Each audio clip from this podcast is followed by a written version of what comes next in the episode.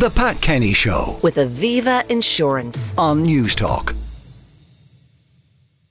Now, ahead of the fourth meeting of the Citizens' Assembly on drug use this weekend, I'm joined by the chair of the Assembly, Paul Reid, to talk about the focus of this week's meeting, uh, which includes a criminal justice perspective on drugs and a focus on legislative change.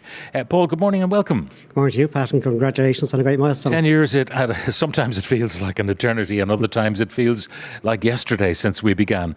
Um, so let's talk about uh, where you are in this process. How many meetings so far? How many to go? This weekend coming up will be our fourth Assembly meeting, so we've had three so far of a total of six meetings, which concluded in the middle of October. So we're, we're just about over the halfway stage after this weekend. Uh, I guess there's, to date, we've three areas of a mandate from government to bring back recommend, recommendations, and they are on legislation, as you said, but also related to policy and services. So the first three meetings have focused on policy and services, and this weekend focused on criminal justice and legal system. Yeah, and, and that's where a lot of people would be focused, you know, whether or not uh, uh, the use of certain drugs should be decriminalised or uh, even going farther than that uh, to legalise the use of certain drugs. Um, uh, the Assembly, who will they hear from? Yeah, well, that is a big issue in terms of coverage, legalisation, penalisation, decriminalisation. But before we went into that debate, we were anxious that the members heard a wider perspective on it, particularly from lived experiences of individuals. And I guess throughout those first three meetings, there's a number of core themes have come through. Uh, firstly, uh, trauma. Uh, many of the people who we spoke to in, in, addiction services have suffered early life trauma, and it's an awful vicious like cycle. Early life trauma, get into using drugs to numb the effects of that trauma, get into criminalisation, prison service, and it's a whole vicious cycle that emerges. So that grounded us very well. Uh, but, but other issues around marginalisation, uh, areas of high social deprivation suffer hard. Drugs are pervasive all across the country but some areas suffer really worse. Now, uh, when you look at uh, why people go into addiction and poverty and social deprivation and uh, maybe a, a, almost a genetic heritage of drug use going back three or four uh, generations, uh, that's fine. But any move that is made uh, in terms of decriminalisation and in maybe ultimately legalisation doesn't just kind of address the problem for these people who are addicted in coping. It might help them to cope but it also widens out the availability of drugs to a, a wider societal cohort, and that might lead to you know, people who might never have really embraced uh, a drug life, embracing it. Yeah, and that's an important one for the Assembly members. We have to look at this from a whole of population basis. Uh, there's many views. There's a lot of advocates say many people have used certain type drugs and don't suffer harm, and we've listened to that. Um, the, you are correct. The issue of marginalisation in some communities is not just a function of drugs or drug supply, it's a function of poverty, uh, social deprivation, wider investment areas. So we have to take all of that in context. Uh, but it does give us a really good insight heading into this weekend in terms of that debate around decriminalisation. You know, why would you do it? Would you keep the status quo? And there's a whole range along the continuum of potential changes that could be made. Now, I'm sure you'll hear uh, the experts, or maybe you've already heard uh, from overseas. You know, many people are advocates of the Portuguese situation, where if uh, you were caught and uh, whether it's one strike or two, but eventually you end up in either prison or the health service that means you've got to have a health service, and this is an area in which you are an expert, a health service that actually can offer the help that people need. Yeah, many many countries have moved to a model which is called a stronger health diversion model. So instead of uh, for simple possession for personal use, instead of ending up with a criminal conviction, you are diverted into the supports of the health system.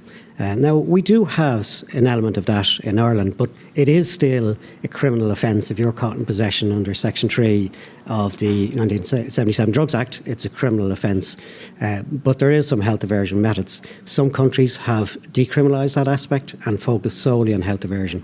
Some countries have gone further along the continuum and what we say is legalised or you know put in regulation and legislation to fully legalise drugs. So we're looking at all ends along that continuum from status quo, you know, liberalisation, legalisation, regularisation, or decriminalisation.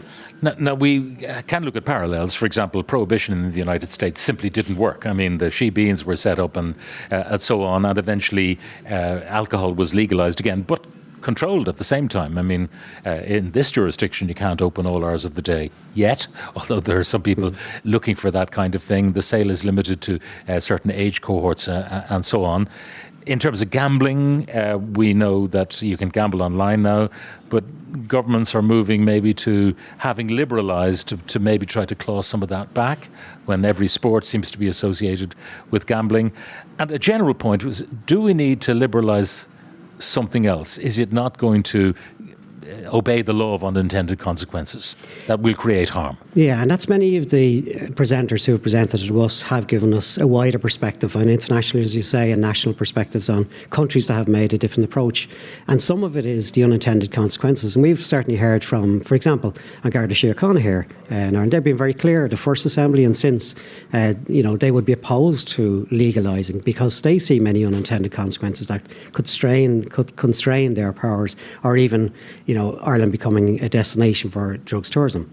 Now, we have to look at that. That's one element of the inputs. Uh, and our other view is that say, no, we are putting too much harm and resources on our, on our An Garda Síochána, on our health system, by criminalising people at a very early stage. And indeed, many of the lived experiences we've seen from people, once they get a criminal conviction. So, so that's the alternative argument. Cycle. Listen, guys, all the stuff you do, picking up uh, fellas who are peddling uh, a bit of dope on the street, uh, you wouldn't have to do that because it's, it's not against the law. That's one argument on the other hand, the availability of uh, of people to people who would never take a risk of breaking the law, and suddenly it's legal, it's fine.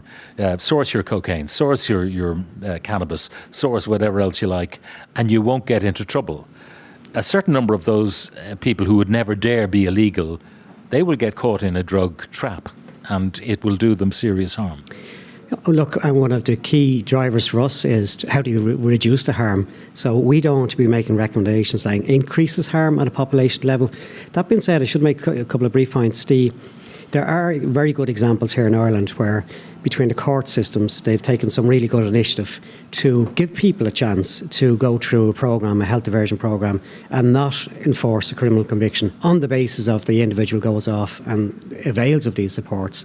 Uh, but that's quite a high demand on the court services at the minute. And but also on the health service, uh, because uh, the, the, the plea again and again is uh, from people who work in this area to say, look, uh, I, I know all of these addicts and they would love to get into a program, but first of all, they've got to be semi clean or they've got to be on a methadone program for so long. They've got to prove that their life is has some hope in it before they get on. And maybe they're the people who might be able to make it on their own. It's the people who are still in a hopeless situation who need to be taken off the street and helped. Well, I'm glad you raised that point because a lot of the debate is on the issue of legalisation or decriminalisation. But again, one of the three areas we have to come back in recommendations are services. And a couple of the strongest points we've heard from people in the services are one, there's a lot of inconsistency, inconsistency across the country in terms of accessibility to services. Number two, a lot of the services, apart from the HSE or the health system, are provided by community and voluntary sector they have real issues in terms of recruiting workforce because they don't have the capacity to pay at the same rates as statutory bodies.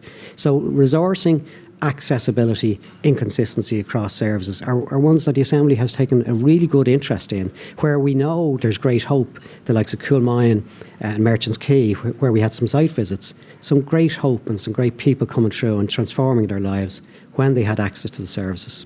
I have a text here which is uh, specific to our discussion now. I'm in my late 30s. I have a good job, my own home, and a young family. For the most part, I'm in a privileged position in society. However, I live in constant fear that I will be exposed for two drug offences I committed in my early 20s. The spent convictions bill only allows for one offence to be spent, and so despite living a law abiding life for over 15 years, I go through life with this mark against my character. Criminalisation of drug drug use, both for the problematic or casual user, is wrong. It does not deter drug use. It only means that those who fall foul of the law are socially damaged goods for engaging in an activity that is widely socially accepted. If expanding the terms of the Spent Convictions Bill uh, so that individuals like me can move on in a meaningful way, is that being considered as part of the Citizens' Assembly? Yeah, and again, just two brief points. As I mentioned, the court service here and indeed An Garda Síochána do make efforts to you know, not criminalise at an early stage. Some good innovations of drugs courts. Uh, Judge Anne Ryan, who's working with myself and the team uh, on this, has you know great innovator in that space. But that being said, that texture's view has been widely represented at the assembly meetings okay. and in our submissions. We've had over 850 submissions, uh, but 650 of them have come from individuals, and that's a very prominent um, point being made in our submissions that people are getting criminalised at an early stage. Now, again, the Assembly members will have to consider that on the round and any intended, unattended consequences. Uh, another one on WhatsApp decriminalising drugs, I'm against it. I grew up in Kilbarrack and at 16 we smoked hash. The biggest deterrent we had was meeting a dodgy dealer in a field. Needless to say, we took less as a result. I would say if it was legal, we would have stockpiled and taken it every day. That's uh, Dermot in Waterford. And he says uh, the greater good is to keep it illegal. Yeah, and look, the harm that's caused by drug use here in Ireland is very significant. We have one of the highest rates in the world of drug induced deaths. Uh, we've very significant harm that we've heard from our lived experience, very brave people and their families uh, that have suffered harm through drug use. So, drug use causes very real harm uh, for people, uh, for many people. Uh, and again, that's in the round for us to consider as part of right. any debate. Um, when uh, some of the texters are saying, "Look, it's totally accepted that uh, you know people are smoking hash and uh, marijuana, uh, weed on the streets of Dublin. You go through certain streets and you can smell the weed." and people have said about places like Portugal that when they liberalise their law, that again the, the smell of weed everywhere you know, you're pushing a baby in a buggy through some of these areas and you don't know how high the baby's going to get mm. simply because of the fumes that are knocking around the place and infecting those young lungs. I mean, I, I, I, what I'm saying is I appreciate how difficult mm. your problem is. No, but look, I mean, Portugal is often referenced for many reasons because they made a very brave step I think time is going to tell. I mean, certainly early earlier reports indicate some good positive outcomes, uh, but time is going to tell. Even other countries have intended to go a certain direction and then change track. I mean, the United States, twenty states have gone to a very liberal legalised environment uh, and are probably suffering some issues related to that as well. But uh, just the other point to briefly make is there's also a very changing nature of drug use here in Ireland. Cocaine now is the top uh, drug where mm. people come forward for uh, supports. Uh, and so, you know, heroin in 30 34 year olds, a very strong issue, uh, and cannabis uh, in the lower age yeah. groups. Um, I mean, heroin use, obviously, people who are terribly addicted might uh, resort to breaking into cars, stealing handbags, muggings, and so on. Generally, they're not very capable, though, because of the effect of that particular drug. Cocaine, on the other hand, is a stimulant and can lead to a lot of violence. And cocaine and alcohol after a night out in Dublin city centre can lead to massive trouble. Yeah, and I guess one thing you just remind me, we, we have to be careful too, and we listened a lot to testimonies from people lived experiences, and there's a lot of stigmatization. You know, I was listening to Primetime last night, and I heard a very prominent contributor talking about the junkies that they meet in the street. Now, that kind of language does nobody any good. It doesn't reflect the real trauma those people have suffered. Uh, so sometimes we can use language that stigmatizes people, reinforces the problem, reinforces the problem in the communities, stigmatizes not just individuals but communities about it, associates crime purely with maybe people in addiction, which is not the case uh, solely. So we just need to be careful around some of the language that reinforces the problem that we have. Uh, this text, uh, I was all for legalizing cannabis and, until I was in the US this summer. The stink of dope on the streets was awful, not to mention the fentanyl problem, quite visible in Oakland after crossing the Golden Gate. And, and that question, you know, there are more drugs uh, maybe coming down the track. Uh, fentanyl is a terrible scourge. Um, and as we heard on the program yesterday, it was it so easy to make, so cheap to make? Um, so hopefully it won't happen uh, to us here. But finally, Paul, what's the process then? I mean, you'll have a total of six meetings. What then? Yeah, look, I'm very privileged to be chairing this process with the other 99 Assembly members. And I first, I want to recognise the work that they put in each weekend and up to each Assembly meeting is fantastic. The grasp they're getting of the issues is really strong. We have a total of six meetings which conclude in October. After that, at that October meeting, it's planned that the Assembly members will make recommendations. That recommendations is then put in a report. We produce a report to the Oireachtas.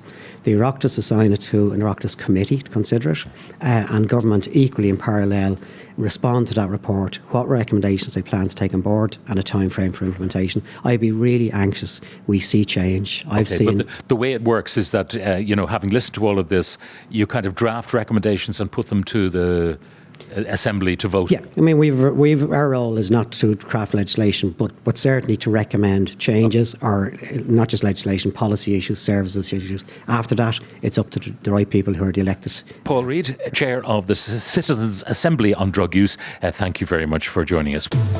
The Pat Kenny Show with Aviva Insurance weekdays at 9 a.m.